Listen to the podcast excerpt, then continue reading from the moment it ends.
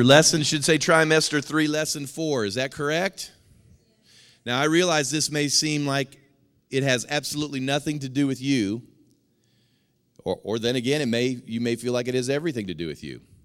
But it does not matter. I will assure you that everyone that is here will be able to glean something out of this tonight that you'll be able to make applicable in your life.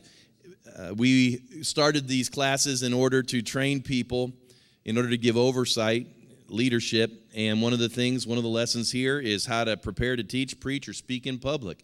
Because as a leader, oftentimes you'll find yourself in the middle of an audience of some sort. It doesn't matter if there's 2 or 3, or if there were 2 or 300, or 2 or 3,000.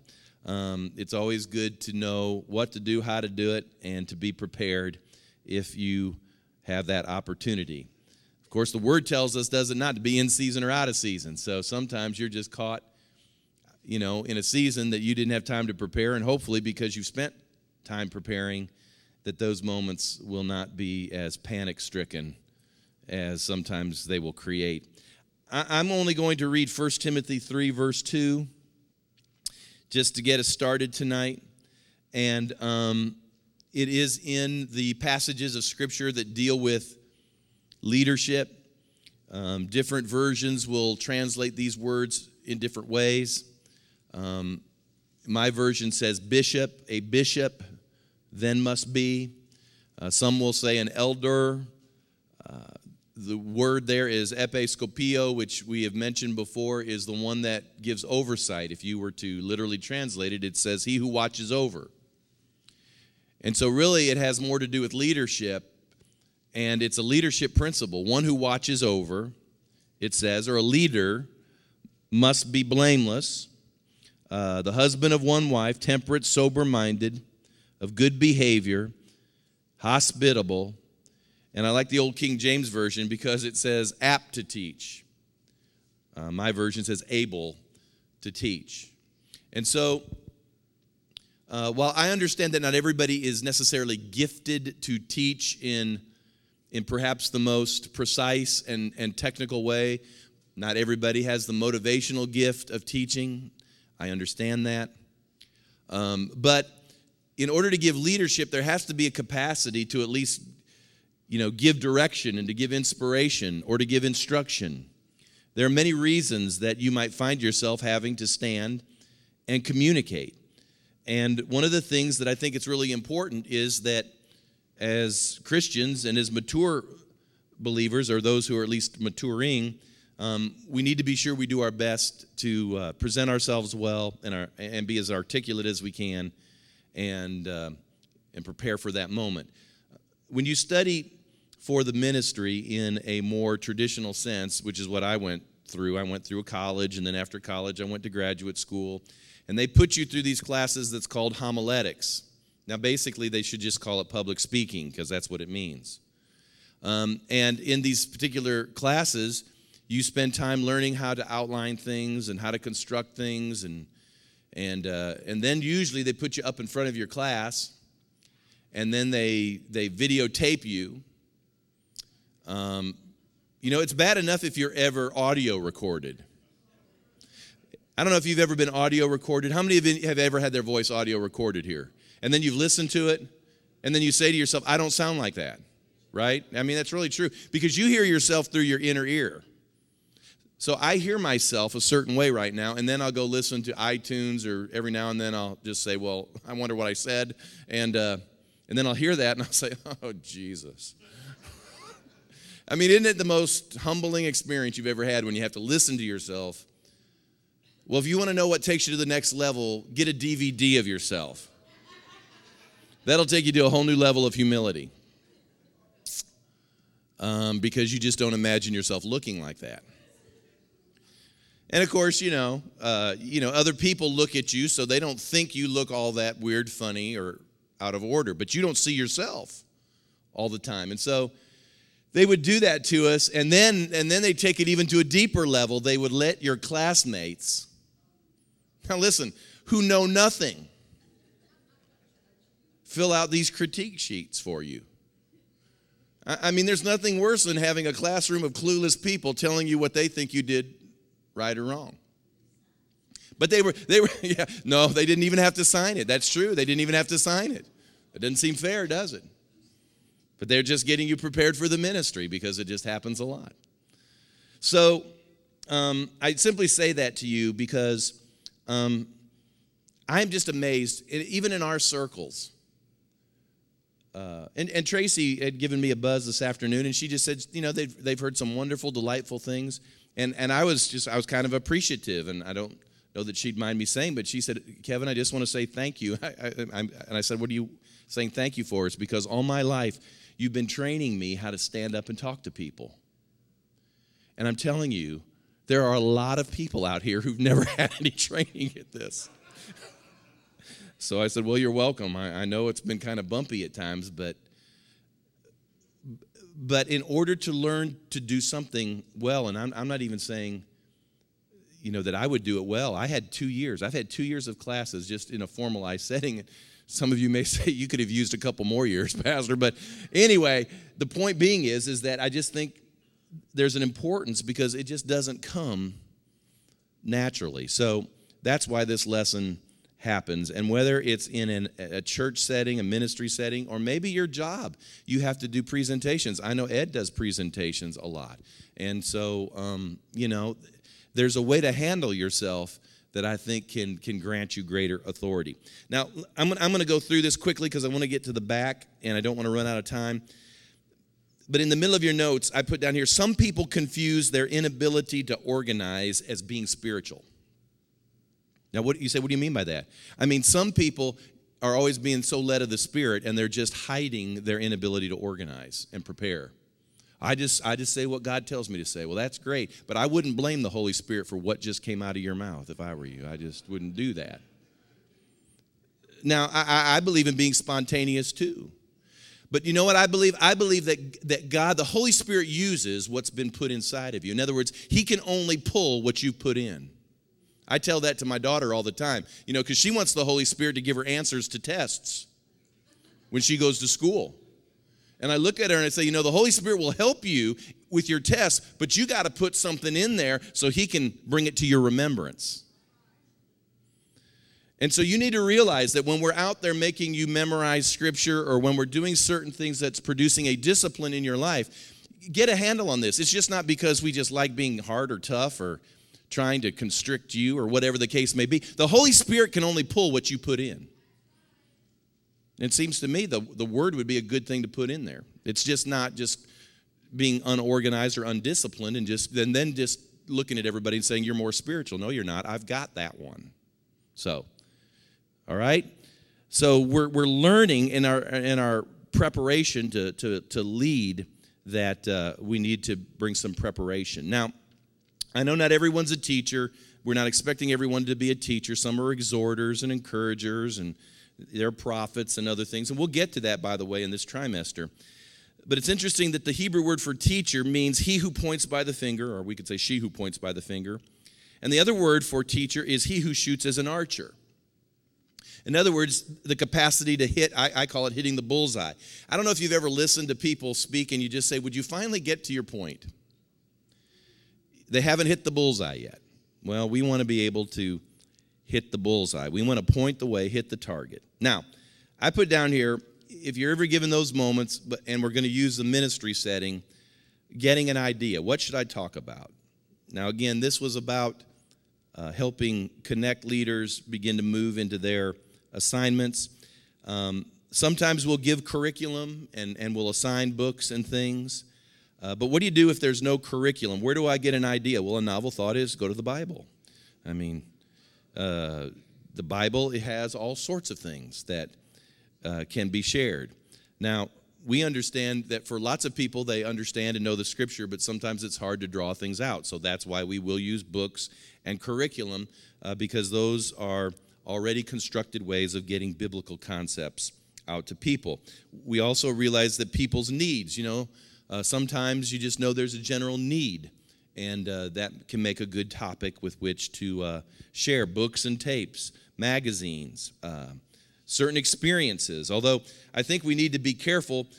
Some people have created whole ministries on experiences, and while that's appropriate, certainly that God can do things in our experience, God doesn't only move in experience. He moves in these other ways as well. Sometimes pastor's message can create an idea. I even put Christian TV down here, although a lot of what comes over Christian TV, you probably need to let go through your filter.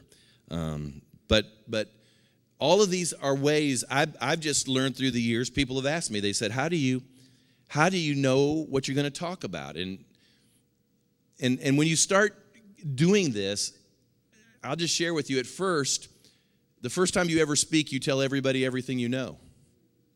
And then it's like, I don't have anything else to say. And so then it gets hard, or it becomes work to figure out, what am I going to say next? Sunday comes every 7 days. Some weeks I wish it'd go about 8 or 9. But it doesn't work that way. And what happens is that you have to work at it. But here's the amazing thing. When you work at it and you begin to put something inside that God can use, it's amazing how he'll start pulling that stuff up. And I put down here, a good lesson does not always have to be exotic revelation. I put down here, people don't always need to know the mysteries of the revelation as much as they need to understand the mystery of their spouse. I mean, I remember going to one service. I was at his camp meeting. This guy started talking about God's orbital phase in the third heaven, and he was somewhere. I'm sitting there going, I don't even know where you're going, and I'm not a ding-dong. But he had this exotic revelation, and he was sharing it, and half the crowd, that was there they were getting something I wasn't getting. But you know what? People want to hear from God, but it doesn't have to be this exotic, mysterious thing. We need to make things receivable. And if it's not receivable, years ago I had a secretary, and she'd type up notes of mine oftentimes, and when I'd come and get them, she'd say something to the effect, Pastor Baird, I really liked what you were saying here, but my question now is, how do you do that? How do you do that? And she did that to me so much that it became this resounding tape in my mind that whenever some form of preparation to talk to you comes before me, I always answer the question, do they know how to do that? Do they know why that's important? Can they understand why this matters? Because if you just share something that's really exotic and experiential and all those things, they may have their place, but if everybody looks at you and they walk out of here and they're still bound and they're still struggling and they can't get their act together, I mean, that isn't why Jesus came and died. There was a reason that he revealed what he did in his word. And so I just share with you that ultimately everything you stand up and talk about's got to have some sort of practical application into people's lives. And I'll just run down here to number 5 real quick. Whenever you're sharing something with folks, I just put down here, have one major thought. One major thought. If folks can walk away with one idea, you've really succeeded. One of the things, and I chuckle about this, it is not a criticism or in any way to be demeaning, but most of the time when folks leave on Sunday morning, all they remember is that Pastor Baird wanted a mini bike when he was in 4th grade. You're laughing. You know why you're laughing right now. It's because that's what you remember instantly. Oh, yeah, mini bike story. Yeah, that was great, that mini bike story. Now, the mini bike story had a point to it. Yeah, you don't remember the mini bike story. Okay, well, the point being is that folks can't handle more than one major point. Now, there may be some sub-points in a major point, but if you can just get one major point in a person's system, usually you've succeeded. The technical term of that is a proposition. That doesn't mean you're soliciting something from somebody. The proposition is what I mean to communicate. This is what I mean to communicate. All right. Now, how do you organize some things? Let's just talk a little bit about organization. We spend literally weeks. There are weeks of training that you can take for organizing your thoughts and organizing what it is you want to present. And so for me to stand here and say everything you need to know about public speaking in one easy lesson in 45 minutes is comical. But I want to just throw some things out to help you become organized. Because can I just share this with you? If you get your life organized and you just bring order to your thoughts and you bring order to your life, you will be in management, in your job, and it just in life. Because people generally are disorderly. They're disconnected. They don't understand how to organize. And out of that breeds chaos. And if you can just be a life that has minimal chaos, you're the leader. Are you following me? And so the reason we underscore here at this church and ministry is order, is because, do you understand, the earth was without form and void. It was in chaos. And what the minute God showed up, what did he do? He put it in order. Every time God shows up, he moves and he works in order. And this is just one aspect of order, your ability to organize, you know, your thoughts and how you communicate. And this is kind of what I do. You don't have to do it this way, but I just throw out one way and you can spring off of that. I use a yellow pad usually in my office, and I write the proposition at the top of a yellow pad. And the proposition is, I call it a sermon in a sentence or a lesson in a sentence. What do I want? My proposition is to have the people understand that they must have expectation for God to move miraculously. That's it. And so then when I'm writing my notes out, I don't get off on this rabbit trail and I talk about, you know, something that's not germane to what we're trying to communicate to you. So I just write a proposition. Then I start writing underneath it. I just start thoughts and research material and illustrations and quotes. And you know what's really cool about the internet is that there's a gajillion things out there that are really helpful in study and illumination and understanding. It used to be, you know, I used to have 10,000 books on walls. I don't need books anymore. I can just go type in a few things and you can get about anything you need. And then I just begin to ask questions like, how do you do that? What does it matter? Who is it for?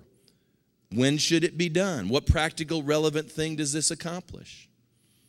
I mean, think about that. Let's just say, I mean, I'm just using this as I'm pulling things out of thin air, but there are people out there who look at, let's say, speaking in tongues, and they say to themselves, what's that about? You're just babbling around. It looks foolish. It looks crazy. Why even do it? You're alienating people. You'll drive them out of the church. And you know why that is? It's because nobody ever stopped to explain, why does it matter? Because sometimes you don't know what to pray. So how are you going to get to God when you don't know what to say or pray? When should it be done? It can be done anytime. You can activate that thing anytime you want. What practical, relevant thing does it accomplish? It builds me up in my most holy faith, because sometimes I feel incredibly depleted. Now, see, that's what you do. You just don't look at people and say, yeah, tongues, and they're going to walk away and go, I don't get it. I don't know if I want it. But once we begin to answer these questions, then God can begin to woo or solicit people to desire or to want or to even choose maybe to walk in whatever truth it is you're presenting. I'll just use that as an example. And then just outline. Now, here's the cool thing about outline. Right here is the way to outline. Number one is an introduction. In other words, how do I get people's attention? And I want them to know what I'm going to be saying. That's an introduction. An introduction is only about 10% of what you want to say to somebody. I've listened to people who had 90% of their message was introduction. And then they got down and they didn't have any time. They ran out of time. So then explanation, again, why is this important? Then application, how does it work in your life? And then finally conclusion, what should be our response? And these are all things with regards to that. Now, I know I'm moving quickly, but there's something I want to get to that's the most important. How do I keep their attention? All of us have life stories and illustrations of how God did something in our life. And everybody loves a good story. Is that not right? I mean, let's be honest. The messages and sermons and lessons and connect group teachings and whatever it is, I can almost assure you that the reason it captivates people or they remember it is because of some story or series of stories that's in it. A story is a powerful thing. A story is like a window that illuminates a precept for people. Sometimes people don't understand precept until you tell them a story that they can relate to that helps them understand or sheds light on what it is you're trying to communicate. A lot of people like using props and object lessons. I think I said this before years ago when Tracy and I were in school and I pastored some rural churches in a circuit. One of the things I did back then was I'd sit on the stairs, and every week we did this several different ways. I would bring an object lesson for the kids. All the kids had come down, and I'd give them an object lesson. I remember one in particular. I brought a paper plate and a toothpaste tube, and I had all the kids gather around. I stood on the step. I put the paper on the ground, and I just started squeezing that tube and let that toothpaste just start dripping. And what was so cool is the kids are going, they're loving it because they've wanted to do this at home before, you know, and now pastor's doing it at church. So they loved it. But what was really interesting, all the kids are gathered around, but all the parents have their necks cranked out in the aisle or in their seat, and they're watching almost more closely than the kids. Now, why is it? Because everybody's interested in a prop. And of course, that lesson was about words. That once words come out of your mouth, it's tough to put the toothpaste back in the tube once it's out of the tube. And I just talked to the kids about their words. But you know what? I'll assure you that morning, the parents remembered the kids' lesson, and they didn't remember anything in the adult message because of the toothpaste tube. So, you know, it's just object lessons aren't just for kids, but they're for adults too. And we're kind of living in an era where there's a lot of illustrated messages that are happening. And then finally, questions are good. Discussion, and especially in small group, you know, to get people involved and let them interact and let them ask questions. These are good things as well in order to help people's attention to stay with you. Now, the part that I really want to get to is this part, and that is just the sheer fact of whether or not I can be organized. I got to stand up and say something out loud to a group of people. And right now, that is paralyzing me thinking about that. And so what in the world do you do? I don't know that I can stand up in front of somebody. I don't know if I was even, I don't know that I want to do that. I don't know that I want to even think about having to do that. And, you know, if that ultimately is a problem, then it probably will reduce the capacity of you to give leadership or to influence people, because a part of being a leader is oftentimes communicating. Now, everybody has different forums, and again, the Bible says that there are captains of 10 and captains of 50 and captains of 100 and captains of thousands. And so sometimes our spheres of influence start out small and they grow. And sometimes, you know, they're small, and that's just where we are, and there's nothing wrong with that. It's a noble, important place to be. But no matter what forum you happen to be in, I think it's important that you understand a little bit about delivery. Now, as I mentioned to you, they put us through those classes, and that was just, I'll be honest with you, I got out of graduate school, and my esteem level was eviscerated. I mean, it was terrible. I mean, when everybody is looking at you saying, well, you should have done this, you should have done that, that was terrible, this was bad, and they're just, and because whether you like it or not, we all attach our esteem to what we do. I mean, if someone says, you know, don't take this personal, but I'm going to tell you this, of course I'm going to take it personal, and you do too, because we attach what we do a lot of times to who we are. And so whether that's good or bad, it's just the way it is. And so you can imagine if you hear people telling you, you ought to do this, you ought to do that, that somehow or another, that's easy. It's not. But having said that, can I also share this with you, that if we don't have that, then we can do things that can alienate and irritate, and maybe we don't even know. And I'm sure I have quirks. I'm sure if we got people up here and you mimic Pastor Baird, there are probably things I do that you could just pick up on right away, and you would do it, and we'd all laugh and have a good laugh at it. And I think I'm to the point I could laugh too. But one of the things is that since I don't go to school anymore like that, I have a lovely wife who will tell me, she'll say things like, Kevin, do you know how much you've touched your glasses lately? Do you know? I said, really? Really? Yeah, you're fiddling with your glasses too much. Quit fiddling with your glasses. Okay. I didn't know I was doing that. Well, how many of you know that could be aggravating if you're just... And there are times, and the reason she said thank you to me on the phone was because there are times I will take her off to the side and I will say, honey, do you know this was... Well, no, I didn't know I was doing that. Well, yeah, that was happening. Oh, okay. Now that's not easy. And let me just say, we're not in school here, so not everybody has the right to come do that. I'm not like opening Pandora's box here, so everybody can come. Pastor, do you know that you pound? I say, yeah. Put your head there. All right. So, but you ought to have somebody that loves you and cares about you and can help you in that regard. But there are a couple things here that I just want to share with you. And number one is your setting will determine several issues. If you're in a small group setting and there's 4 people in there, sometimes it's good just to sit down and share that way. You don't have to stand up and be larger than life and think about you know, the size of the place you're at as you're sharing with people and the largeness of your gestures. I put down here church and community. Your audience makeup will determine your vocabulary and your depth.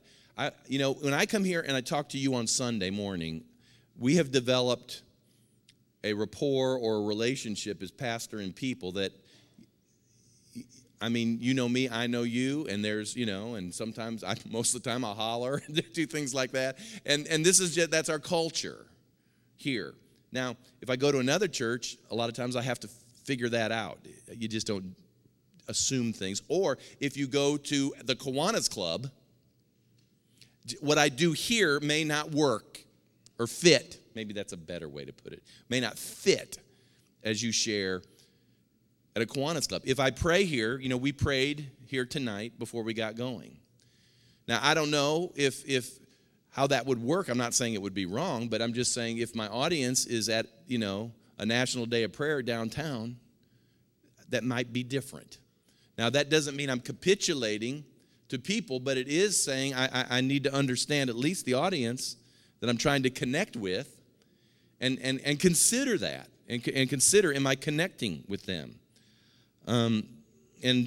We've all probably heard speakers and those that have shared, and we just couldn't connect, man. It's just doesn't mean they were wrong or bad or evil. It's just we couldn't connect. And maybe it was us or maybe it was them that wasn't thinking how they could do that better. And then lastly, time. Be respectful of people's time and be aware of your limitations to keep their attention. It takes some skill to talk an hour to people. And that even those that think they have this skill don't always have this skill. And I do my best to reel myself in. And believe me, I think about that constantly. But all of us need to think about how much time we can keep someone's attention. I'm going to share this with you, and it was just an observation. But I went to Columbia. I mentioned that to you this past Sunday, and I listened to all sorts of speakers, congressmen. The former Speaker of the House, and some pastors shared. And this was what was interesting to me, that they had a clock down front that was ticking off the time when they were supposed to stop, because they had numbers of speakers that were to get up and to talk to us. And so they had a clock, and when it got down to the end, it would say stop. And they were under direction to stop. Now, this is what was amazing to me. The congressmen, or those that were in those arenas, would stop when it said stop. The pastors, when it said, they wouldn't stop. And literally on that first night, they had so many go over time, it squeezed out almost Pastor Stockstill, who was the last speaker of the night. Now, this is what I liked about Pastor Stockstill, because he's cut of the same cloth I am, is that he only had, everybody was supposed to have 45 minutes, but they were taking an hour, hour 15. And you do that through the night, and you're chewing up a good amount of time. Well, by the time he got up there, he just said, I have about 20 minutes, and in 20 minutes, I'm going to stop. And sure enough, he did. He stopped, and the night was over. Now, I don't know that anybody probably paid much attention to that except for me. Maybe there were others, but I did get this. And this is the part that I just thought was, it's sad and comical all at once. And that is, we are so crazed over the fact that our national government and our state government, they don't recognize God's authority. They don't recognize any authority. But the pulpits of America aren't under authority. So I'm just saying, think about it. If someone gives you opportunity, think about what they say. And God will honor you as you honor that authority. Be respectful of people's time. It really is a matter of respect. Secondly, everyone gets nervous. Anybody here get nervous when you speak? I mean, I do. I still to this day, there can be, not so much here at home, but I can go places and I'll still get nervous. And I think that's a good thing. About the time you think you aren't nervous anymore, maybe the time you're maybe taking something for granted. But the truth is, the more you do it, probably the less nervous you become. It diminishes for most people. And, just to breathe and, I was a hyperventilator years ago. Man, I'd get so nervous and I'd start breathing so hard, I'd just hyperventilate. And if you've ever hyperventilated while you're trying to speak, what that means is you've got to take about 4 breaths for every sentence. I'm so glad to be here with you, and it's just you're hyperventilating. And it just takes some time to work through that. If you get nervous like that, and everybody gets nervous, just push yourself to share more, or push yourself to ask questions, or push yourself to just knock that out of you. Because I honestly believe that God's going to give us forums to where we're going to be able to input it. I put down here, positive perspective is usually the best way to go. Always do your best to encourage and always leave your listeners with hope, even if it's a strong or serious topic. There are a lot of very somber, serious topics in the Scripture and things that should cause us to pause and even to be incredibly maybe chastised or rebuked or whatever the case may be. But we ought always to try to leave people with a sense of hope. It's just God doesn't leave us in a rebuke. He gives us hope as well. So even if it's a serious topic, to always try to leave listeners with hope. Never embarrass anybody. Do your best not to do that. I put down here, most correction is best handled in private settings, but sometimes when folks don't get it, you gotta do that. And can I just say, most of the time, probably it is in my court if some correction needs to take place. Speak the promises of God and not just your opinions or feelings, and always be or attempt to be optimistic and faith-filled. I wrote down here off to the side, one of the things, of course, being pastor is, and I get this, and I don't abuse it, but I know it's there, is that I get away with things that other people don't get away with. Like that thing, put your head there. You if you try to do that in Connect Group, you'll offend about 10 people. Why come they let you by with it? Because people know me, they know my sense of humor, I'm pastor, and they just do. I'm not saying it's just the way it works. I get away with things because he's like dad. So he just that's pastor, that's just his humor, that's so. But you attempt that and it won't work. Okay? And so that's not to be abused. I've got to keep that in my forefront of my mind as well. But so if I have to bring a corrective word, people respond to that because that's pastor.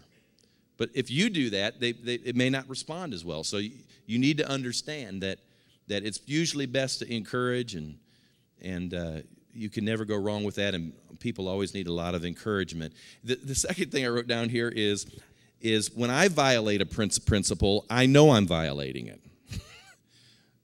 That means is that if I do something that you were to say, well, Pastor, you didn't do what you say you do. I know.